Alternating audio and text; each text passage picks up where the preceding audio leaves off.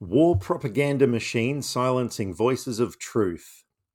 The mainstream media continues to beat the drums of war while voices of truth and reason are being silenced, writes Dr. William Briggs. John Pilger, in highlighting the manipulation of our media, called on people to speak up. The drive to war and the demonization of China have seen many people speak up and speak out. That same manipulated media has muffled those voices and pushed dissent to the margins. Journals and websites like this one are increasingly becoming almost samizdat publications. The mainstream media has played an important role, not only in silencing dissident voices, but in convincing the public that there is little effective opposition. A glance at the anti AUKUS website shows that over 1,000 individuals and more than 200 organizations have thus far lent their support for a rational and sane response to the rising threat of war with China and obscene military spending. There are many important voices among the signatories, but their voices are not regularly heard in our media. Their words do not appear in the major daily newspapers, regardless of how well credentialed they might be. Our former Prime Minister, Paul Keating, has effectively been relegated to the sidelines for voicing a position that does not fit with the official line. And, while the collective wisdom of so many is ignored, the warmongers of the Australian Strategic Policy Institute, or ASPI, are given free rein. Defence Minister Richard Marles, when announcing the establishment of a Washington office for ASPI, remarked that in so many ways, the product of ASPI is critically important, not only in informing the Australian public, but those of us in government who seek to play a role in this space. Marles states that the Australian public must be informed. He recognises this to be critically important, but there is an unhealthy degree of censorship that is impossible to ignore. The information that the public is allowed to see, hear, and read is the information that is filtered. There is a strong sense of creeping authoritarianism in all of this. In an article published in early May, John Pilger referred to the Congress of American Writers and its appeal to writers to speak about the rapid crumbling of capitalism and the threat of war. Hundreds of the most important literary voices responded. Thousands more, ordinary men and women, took heart from their call it seemed to herald an awakening and a collective refusal to accept a vision of a world that was being dragged into poverty, inequality, and war. That assembly took place in the mid 1930s. Inevitably, war came, and in its aftermath, a re establishment of capitalism. What also came was Cold War and McCarthyism. Radical alternatives, it was decided, could no longer be tolerated. The wheel has turned, there is again evidence of a rapid crumbling of capitalism, and there is a very real drive to war. There is only one real difference.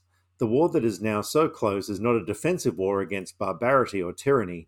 It will not be a war for anything, but a war to protect the dominance of the US and to seek to halt the further crumbling of capitalism.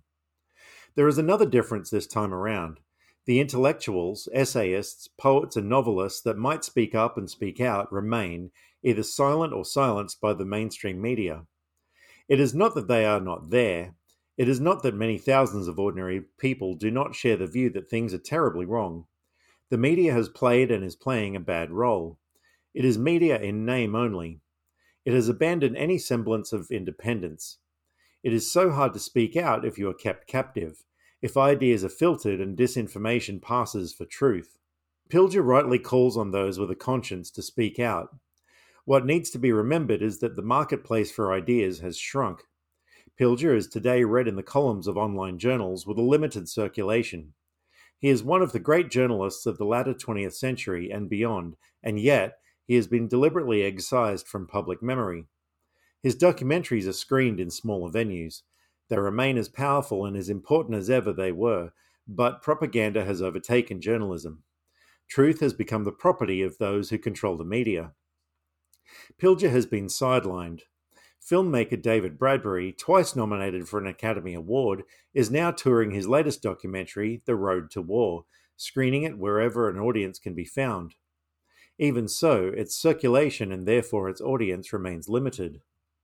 American vengefulness would see WikiLeaks founder Julian Assange die in prison. Successive Australian governments have behaved equally bad, but the USA calls the shots. Assange's crime? To report the truth. The truth, however, is not what Richard Marles is thinking of when he talks about the critical importance of informing the public. In the period before World War II, hundreds of public intellectuals and thousands of ordinary working men and women in the United States recognized that it was the crumbling of capitalism that was at the heart of the problem. Such a truth cannot be permitted to become public knowledge, although it is abundantly clear that things are very bad. Domestically, the economy is on the brink. Poverty and insecurity stalk the land. The global economy is on the brink of catastrophe. War rages in Europe. The threat of war with China is constantly before us. In the period before World War II, the pretense of a free media allowed for events such as the Congress of American Writers to be held and for its manifesto to be published for an attentive audience. That pretense is now a thing of the past. What is different today is that those same writers, workers, unionists, men and women must seek alternative ways of presenting alternative viewpoints. Voices have been silenced. Dissent has become difficult. The road to war with China is both ideological and driven, as always, by the need to preserve capitalism. It might be an inconvenient truth, but a truth nonetheless. John Pilger's call for us all to speak up has never had more urgency. The decades since the end of World War II and the proclamation of the US inspired rules based order have seen millions die in American led wars. As Pilger says, if the current propagandists get their war with China, this will be a fraction of what is to come.